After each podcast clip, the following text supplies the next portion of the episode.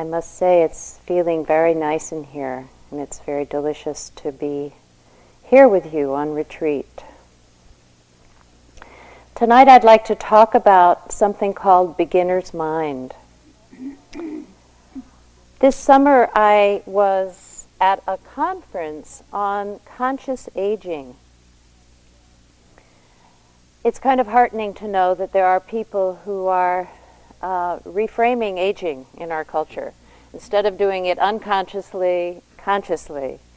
So I was at a conference where Ram Dass was the keynote speaker. And it was a lively group of about 150 or 160 people. It was very heartening to see that the uh, conscious aging people are indeed um, feeling quite peppy and conscious. and I include Ram Dass in that category. And as I listened to the various uh, presenters and different workshops that they were um, presenting there, I began to hear a certain theme being put forth over and over and over again in different ways. And it was the theme of beginning again.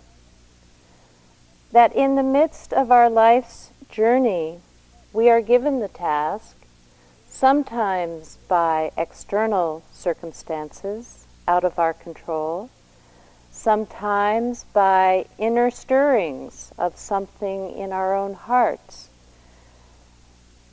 We suddenly find ourselves beginning again, starting anew, moving in a new direction, or taking on a new role in life and in that moving once again into the unknown.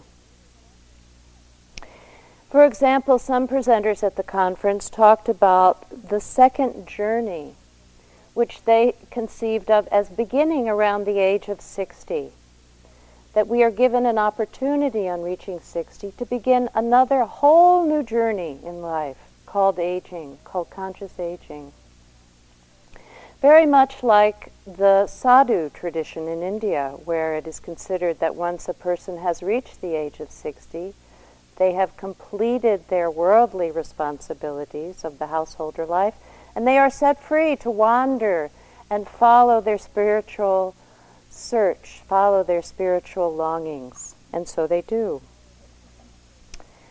Another presentation at the conference was by a couple who had been married for over 50 years. They were very alive in their relationship, and you could, you could feel it in them and you could sense it. So they were teaching a, a, a, a workshop on relationship, and the main thrust of their teaching was that within the 50 years of marriage that they had experienced, they had actually gone through five different marriages. They had found in their own marriage that at different times they needed to renew their contract, renew their vows, renew their sense of priority or roles they were playing or intentions for their marriage and for themselves. It was very inspiring to hear them talk. And then, of course, Ram Dass spoke. And he spoke very movingly about what he discovered after his stroke. Or as he says, I didn't have a stroke, my body had a stroke, which I think is a nice distinction. But he said after his body had a stroke, he discovered that he had to begin a new incarnation. That it was only suffering to even imagine that he could go back to the way it was before. And so he has discovered a new life, a new beginning. We can see this beginning again also in the life of the Buddha. He led several different incarnations in the course of his journey through life. One was as a prince, one was as an ascetic wanderer, monk, and one was as a teacher he had to renew and begin again.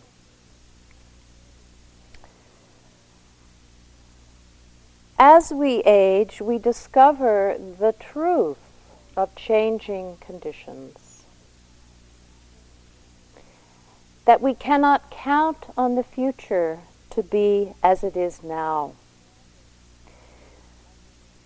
Somewhere else in my travels this summer, I met a man, not at this conscious aging conference, but um, somewhere else. I met a man who had been uh, married for over 40 years, and his wife was deceased quite recently. And he said to me, he said, it never occurred to me that she would die. He was very lost. He was very confused. Another story of a man whose daughter was speaking to me. Uh, her father was dying at the age of 90 some years. He had always been healthy, he had always been strong. Suddenly he was dying, and she said, he said over and over again, What did I do wrong? What did I do wrong? Somehow his dying seemed like a mistake or a failure. Life catches us eventually. Sometimes with this kind of shock, sometimes with a gradual change in our perception. In addition to the aging of the body and the inevitability of death, many times in the course of a person's life, a change of heart may herald the beginning of a new life. And so we witness this in the world. There's the story of a man named King Ashoka, who, in the time of the Buddha, was a very uh, powerful warrior king. He conquered many kingdoms, he pillaged, he massacred thousands of people, priding himself on his power. But after he had done this for many years, one day, after a particularly bloody battle, he was surveying the scene of this carnage, and he was suddenly filled with revulsion at what he was witnessing, at what his army had done. And just then, he saw in the distance, wandering through this scene of carnage, a Buddhist monk, mindfully, serenely, compassionately walking through this battlefield. And something in this monk's demeanor just really went into his heart. And he knew at that moment that he could kill no more.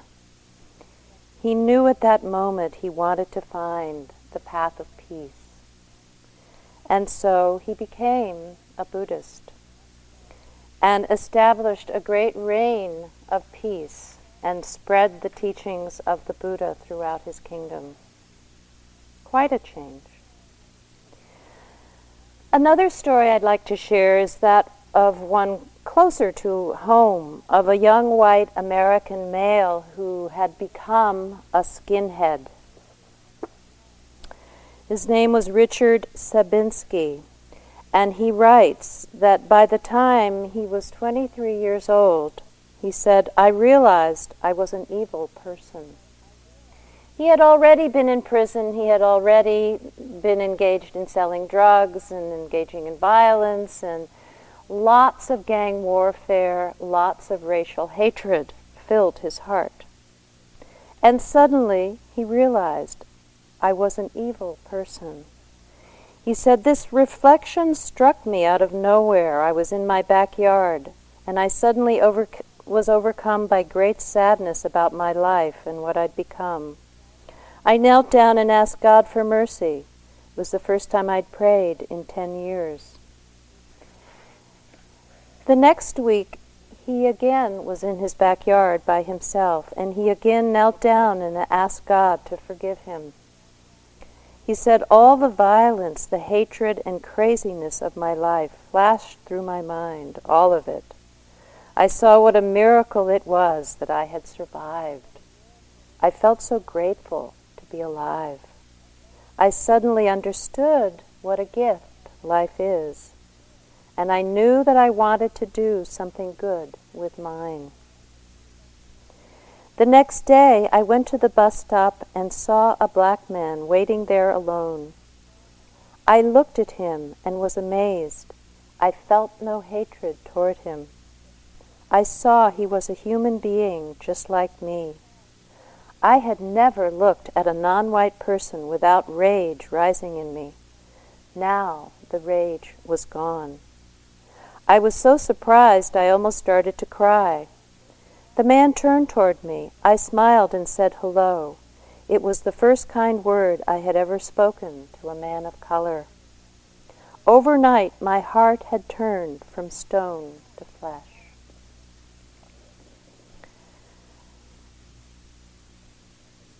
Mysterious, but real. These stories of lives which changed course all speak of a capacity that we all have to radically alter our habitual patterns of seeing and being. We are all able to find this place inside. We are all able to begin again, to begin a new life, whether it's the new life of returning to the breath or a new life of letting go of a whole phase of our lives. In doing mindfulness practice, we are opening ourselves to the possibility of understanding this moment of beginning again, of understanding the potential that it holds for us, of seeing and being in a different mode, a different way we are, you could say, cultivating this thing called beginner's mind. Suzuki Roshi was the one who introduced us to the idea of beginner's mind. He said, in the beginner's mind, there are many possibilities. In the expert's mind, there are only a few. So, this quality of beginner's mind is that quality of attention that is able to let go of the past, to suspend judgment or opinion about the present, and to take a fresh look. We could say it's the willingness not to know, not to arrive at our usual conclusions about what something means or how it is going to unfold or how we should try to manipulate it or what we should do with it. It is rather simply an openness and a listening without arriving at conclusions. It is a trust in the unfolding of the process, just as it is, without our need to manipulate it. Doing this kind of practice, and especially on a retreat, cultivates the optimal conditions for the arising of this mind of the beginner, of beginner's mind. beginner's mind arises out of our capacity to let go. It is the letting go which makes space for a new way of seeing and a new way of being. So it brings up the question what is our relationship to the past? Do we need to let go of the past? Our past glories, our thoughts about what might have been, or what we should have done, or what we should have said? Do we need to let go of regret, of remorse, of blame, of anger? We can also ask that question about the future. We may need to let go of our obsession with the future, a fantasy that is unlikely to occur, our expectations, our obsessive worry or planning. We might ask ourselves the question what, which is more vivid and alive and fresh? For us a memory of the past, a fantasy of the future, or this moment, this present living moment. We might ask, where am I living most of the time? We might ask, who am I in those moments when I am without a story? When I am without a story about the past or a story about the future? Who am I then? What am I? There was a monk in the Buddha's time who had been a prince. His fellow monks noticed that he was always muttering to himself, and when they heard what he was muttering, it was, What bliss, what bliss, what bliss. And they got very curious about that, and some of them suggested that perhaps he was remembering his past life as a prince, and that he was you know, remember had fond memories of life in the palace. And so they finally went to him and asked him what day, what, one day, what he was muttering about. And he, they said, "Do you miss your former life?" And he said, "Oh no." He had discovered the bliss of living in the present moment. When we discover the possibility of living more completely in the present, there is a quality of happiness that arises. What is required is a kind of letting go. Now, this kind of question of letting go sometimes creates confusion for people. So I want to say a little bit about how letting go can appear in our practice, because it actually appears in many different ways. Sometimes letting go appears as mindfulness of what is difficult. When we can stay with what is difficult, when we are completely present with our sorrow or with our anger or with our worry, something begins to transform. It is this ability to be completely present with that which is difficult, which is the letting go itself. It is one of the keys to practice, to freedom. I'd like to tell a story that I think very beautifully illustrates the power of this, the power of this practice to help us in those moments in our lives where we are disturbed, where something difficult is arising. At Spirit Rock for several years now, we have had a group of people working on the issue of diversity looking at the issue of diversity for Spirit Rock. It is a very rich and powerful exploration of an issue that is very much present in our culture and yet not very well um, explored or talked about. So, this group of people includes um, a number of white people. It also includes a number of people of color.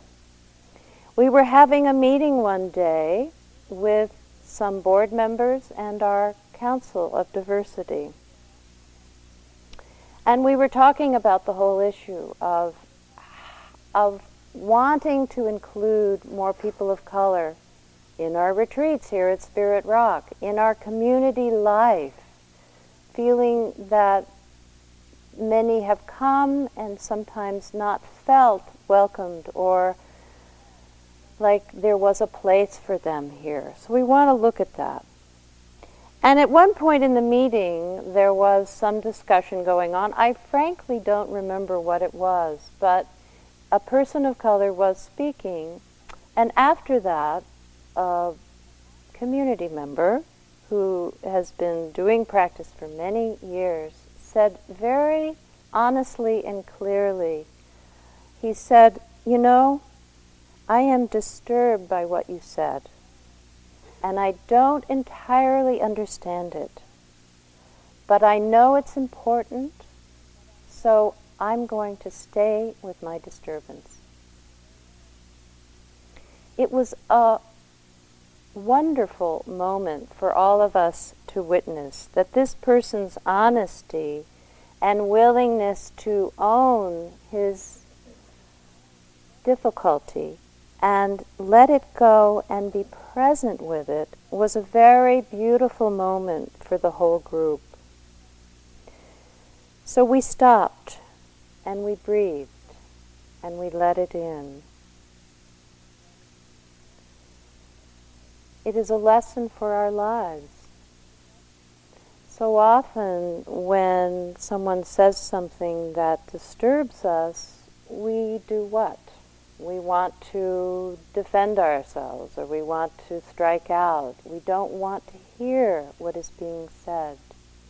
I think it's an, a, a tribute to the practice, actually, that a person can say, I am willing to stay with this disturbed feeling because I know it is important.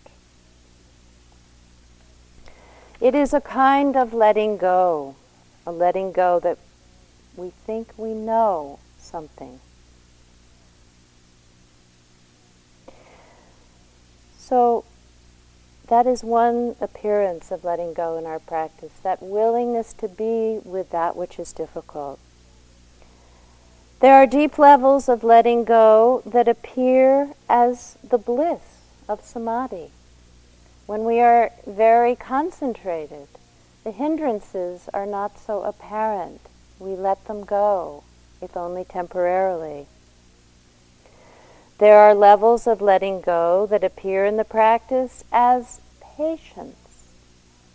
For example, when you are waiting for the bell to ring, it happens every day, perhaps every at the end of every sitting. There are those agonizing moments when what you want is being frustrated. The bell is not ringing. What do you do in those moments? You're cultivating patience. You're cultivating patience. It is a great virtue in this way of practice. It is a kind of letting go. Sometimes there are a letting go can appear as a sudden shift in our per- perception of something.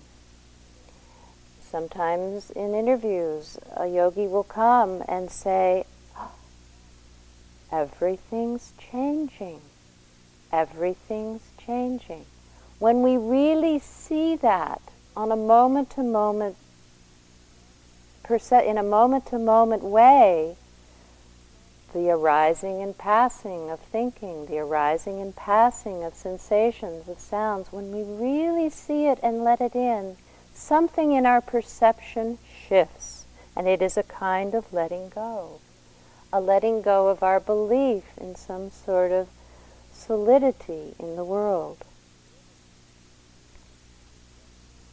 Sometimes letting go appears as a new intention in the mind an intention to forgive, an intention to be kind to ourselves, an intention to extend compassion to those around us.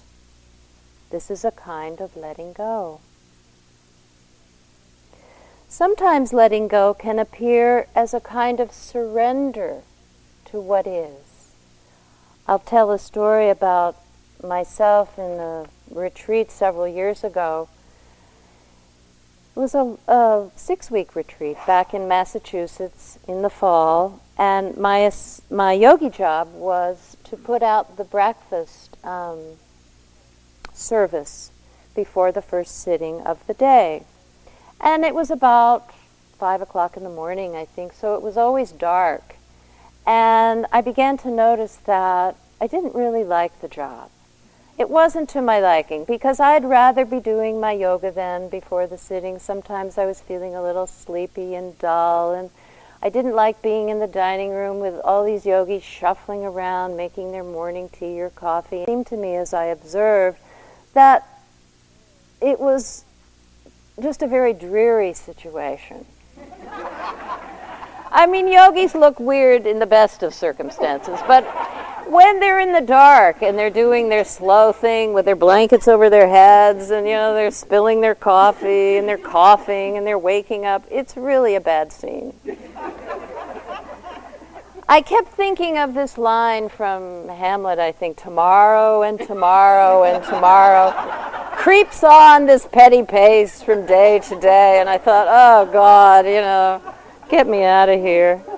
Well, after a couple of weeks of this, I was really bumming myself out, and I said to myself, All right, Anna, you teach this. What's going on, you know?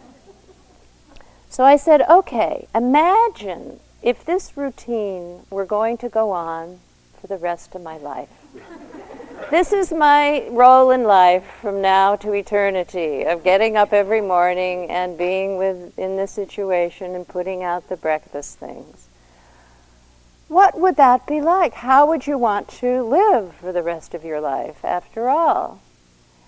And just giving myself that sort of assignment, sort of reframing the whole situation, really made a difference.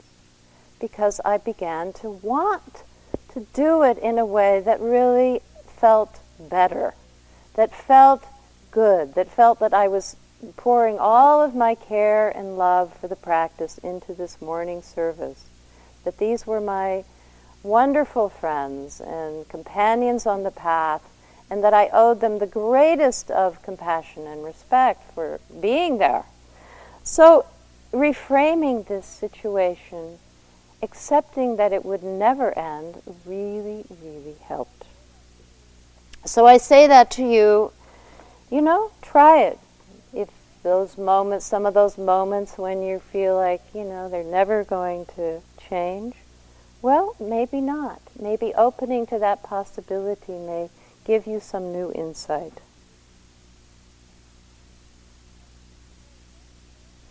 So, letting go can appear in our practice in all these different ways.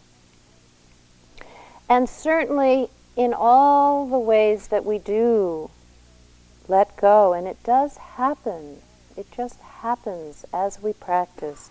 We enter more fully into the life of this moment. Now, you know from living in California, most of you, or even in America at this point, in spiritual circles, we hear a lot about spiritual life as being, it's about, it's a, what is it about? It's about being in the moment. Be here now living in the moment, which was actually the headline in the IJ. I think uh, last week or a few weeks ago, there was an article in the Marin newspaper, Living in the Moment, and it was an interview with our esteemed guru here, Jack Kornfield. I happened to have this newspaper with me when I went to the hairdresser. And I opened it up and it said, Living in the Moment. He said, Oh, isn't that Spirit Rock? I said, Yes. He said, yeah, that's what I believe. Live for the moment. Go for the gusto. Life is short. and I said, Well, Michael, it's not exactly like that. and then I tried to explain, which was probably a mistake. I said, You know, it's more about really being present in the moment, really being present for whatever arises in the moment. He said, Well, what's so great about that? End of Dharma talk. But you may be wondering by now on this retreat, something of the same kind of question may be arising, you know? What's so great about this present moment? I've looked, I've seen it, and enough already. so I'd like to talk a little bit about what is this present moment? What is the value of bringing our attention to the present moment? We could say that the present moment is our training ground. It's our zendo, it's our dojo, it's where we go to train our attention. Thich Nhat Hanh wrote this. He said, The future can be seen right now because the future will be made of the present. If you look deeply into the present, you know already what kind of a future you'll have. If you can produce significant change in the present moment, then you know that the future may be different. It is where transformation can occur, in the moment. Ramana Maharshi put it this way he said, Realize what is present here and now. The sages did so before and still do that only. Realize what is here, present, now. A poet, David Wagoner, wherever you are is called here. You must treat it as a powerful stranger. What is this here? When we turn to the present moment, it is a significant action in our lives. Because turning towards this present is also a turning away from the belief that our happiness is to be found in finding and holding on to the right mix of external conditions. We all know this. If only I had the right relationship, the right job, the right house, the right whatever, then I will be happy. We've been on that search, have we not? So when we turn inward, we are opening to the present moment and to another source of happiness. Many qualities of being are discovered only in this turning inward. Only in turning towards the present do we discover peace, kindness, calm, equanimity, joy, ease of being compassion, they're all found in this inward journey of turning towards the present. Turning toward the present moment over and over again, we learn actually to see in a new way. We learn to see what is, to be with what is. Mindfulness allows us to see what is without bias or judgment. Mindfulness is not for or against anything. It simply reflects what is. It's like shining a mirror on our experience, simply reflecting what is. What is is sanity. The bare facts what should be, what could be, what we want, all of that is fantasy, a concept. It creates tension, it creates stress. What is, is sanity. Even if it's something difficult, even if it's confusion, even if it's a pain in the knee, it is what is, is sanity. And the present moment is where we contact what is. And we begin to see through the eyes of mindful attention, we begin to see in the present what are called the three characteristics of existence. The three characteristics of existence. Very briefly, I'm going to just describe them because it is said that in every moment of our experience we can see these characteristics, and it is the doorway to insight. The first characteristic is that of understanding what brings suffering and what brings an end to suffering. The Buddha said, I teach one thing and one thing only suffering and the end of suffering. So, by looking carefully, mindfully at our moment to moment experience, we can see how it is that we are suffering. It's all, often when we are identified with the content of our experience. We are telling ourselves a story, a story of worry, a story of fear. And out of that story, we begin to construct an image of who we are. And a judgment of ourselves, probably that it's not okay that we are this way. And so the whole thing begins out of identification with the story. I like to tell this story about my dog, Max, because he, this story of Max seems to illustrate this point very well. I have a dog who is a very energetic, small Jack Russell Terrier. When he was about two years old and still not very well trained, we went downtown in Berkeley one hot summer day. We were walking around. I had Max on a leash, and I decided to go into a cafe to get a cold drink. So, being an optimistic dog mom, I tied Max up to a plastic chair that was on the sidewalk. My dog, I thought, was be very well trained, you know. He would stay when I told him. Well, not a chance. I got in the store, and just as I got in there, I heard this big commotion outside, and I looked around to see Max dashing up the sidewalk, pulling the plastic chair behind him, and barking at it. so, this is kind of what we do we pull around our stories with, that, with us and we bark at them.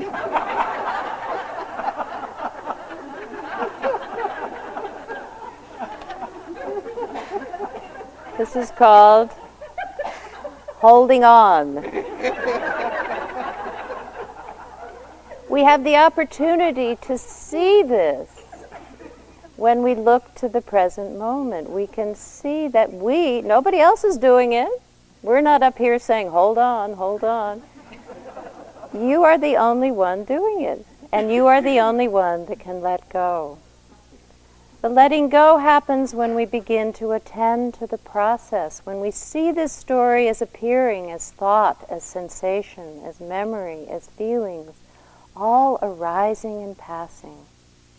Which brings me to the second characteristic of all experience, which is that of constant change.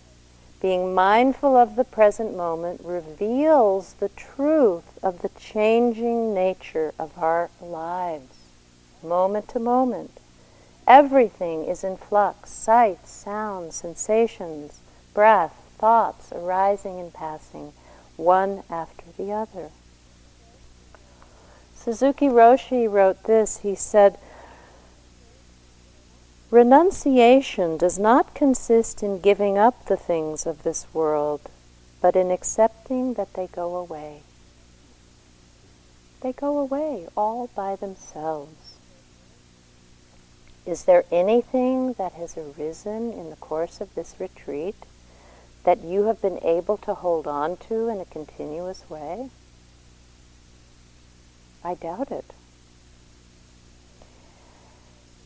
So, the truth of suffering, the truth of change, the final characteristic, and the least obvious fact of our existence is that when we are mindful of the present, we have the opportunity to cut through this belief in the existence of a separate self.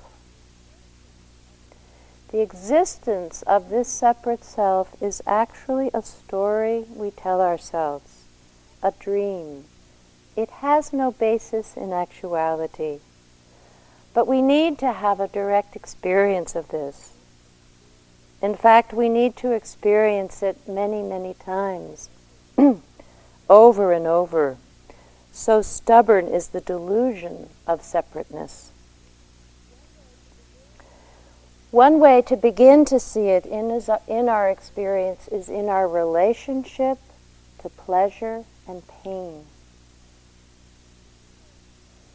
This can reveal some interesting things about how we hold this view of a separate self. there is a teacher, there was a teacher, Nisargadatta Maharaj, who uh, lived in India and had many students visit and ask him questions, and they were all written down, his answers as well. And so one day a questioner said to him, Pain is not acceptable. We could all agree on that, right? He said, Why not? Did you ever try? Do try. and you will find in acceptance of pain a joy which pleasure cannot yield.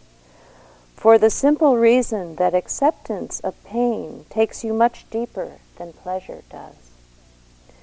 The personal self, by its very nature, is constantly pursuing pleasure and avoiding pain. The ending of this pattern is the ending of the self. The ending of the self with its desires and fears enables you to return to your real nature, the source of all happiness and peace. The personal self, by its very nature, is constantly pursuing pleasure and avoiding pain. The ending of this pattern is the ending of the self. So these three characteristics of every moment of our experience can only be contacted in the present moment by bringing that careful noticing to just how it is that things are appearing in our experience. So, this present moment this is our training ground, where we see the truth of endless change, where we can see suffering and the end of suffering, where we can see the belief in me and mine being enacted as thoughts, as feelings, as judgments, as conclusions. The present moment is where we learn to value and have faith in this mindfulness of direct experience as a way to free ourselves. We discover this over and over again, where we get caught and how by applying direct awareness of our experience we can free ourselves. One more thing I'd like to say about the value of the present moment. It's so obvious that we forget. This precious present moment is where the gift of life is being offered. As breathing, as hearing, as tasting, as seeing, as touching it's given to us. We don't produce it. It's a gift. It happens spontaneously, moment to moment. So even as we are struggling in our lives with all kinds of pains or difficulties, this gift of life continues to be offered. The sun, the moon, and the stars continue to rise and set. It's autumn now, the leaves fall. The earth readies itself for winter. We breathe, we taste, we hear, we feel, we think. This precious gift of life keeps unfolding. Sometimes we forget its preciousness. Sister Chan Khong, who is a, a nun with um, Thich Nhat Hanh, writes very beautifully about an experience she had during the war in Vietnam, where she was working to help people in a village that was bombed four times. They would rebuild, it would be bombed. They would rebuild, it would be bombed. She said after the fourth time, she felt angry and frustrated. And she saw a number of young people carried away by their anger. But then she says, But this is half a bowl of rice. When you are angry, you get carried away by your anger. So I knew this and I released the tension and tried only to dwell in the present moment. At that moment, I saw a little flower make her way through all the ruin of the bombing. There was a little flower still blooming in the midst of the ruin, and I was truly moved. I said, Oh, this little flower has done her best. Why not me? I looked around. I saw there were quite a few angels in that ruin, including that little flower. Bodhisattvas trying to help. I had to do my best to go in that direction of beauty.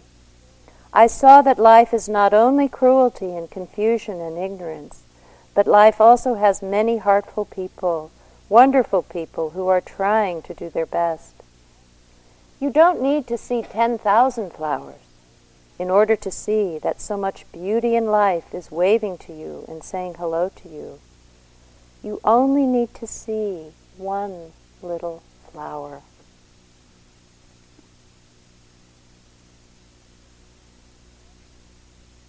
So, can we be there for it? Can we open to it, this life that is constantly unfolding through us, in us, all around us? There's a little poem. We sit together, the mountain and I, till only the mountain remains. Could we say we sit together, the breathing and I, till only the breathing remains. Or we sit together, the hearing and I, until only the hearing remains. Or the sensing, or the feeling. Or we sit together, the sadness and I, until only the sadness remains. Then we are alive our life may continue to have difficulties, heartbreak, and sorrow, but in this present moment we can experience living without the burden of me and mine, and in that find a life that is inexplicably rich and joyful.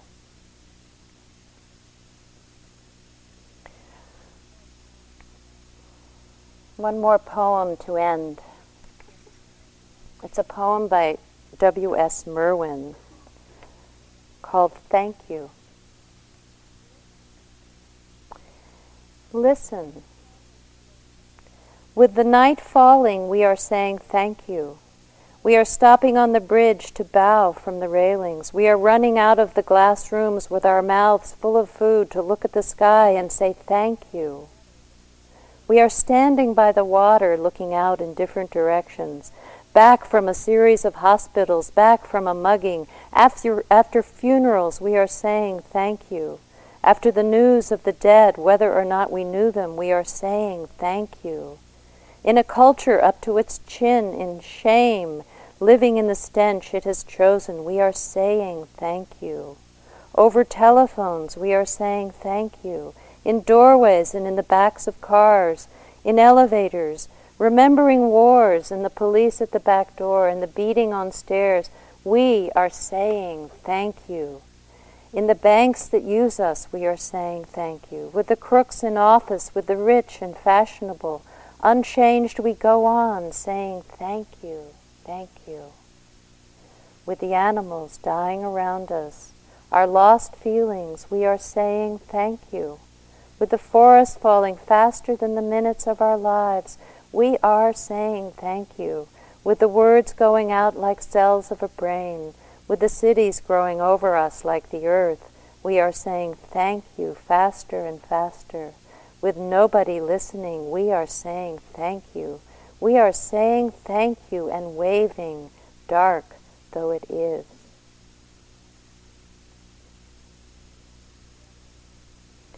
So if we could sit together for a few minutes.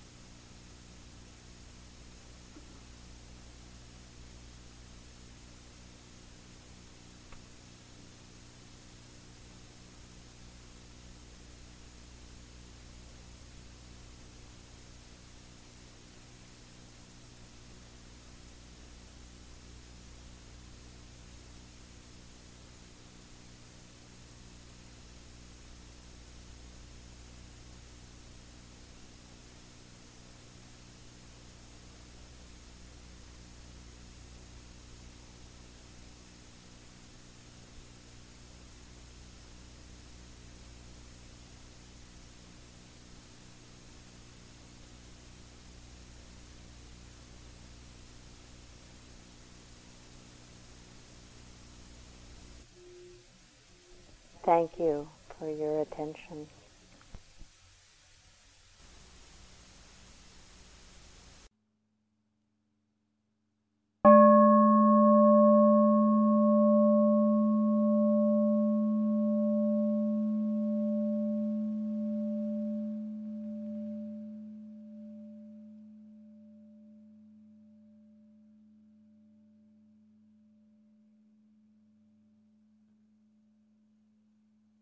Talk was given by Anna Douglas at Spirit Rock Meditation Center on October 9, 2000. It is an offering of the Dharma. Thank you for listening. To learn how you can support the teachers and Dharma Seed, please visit dharmaseed.org slash donate.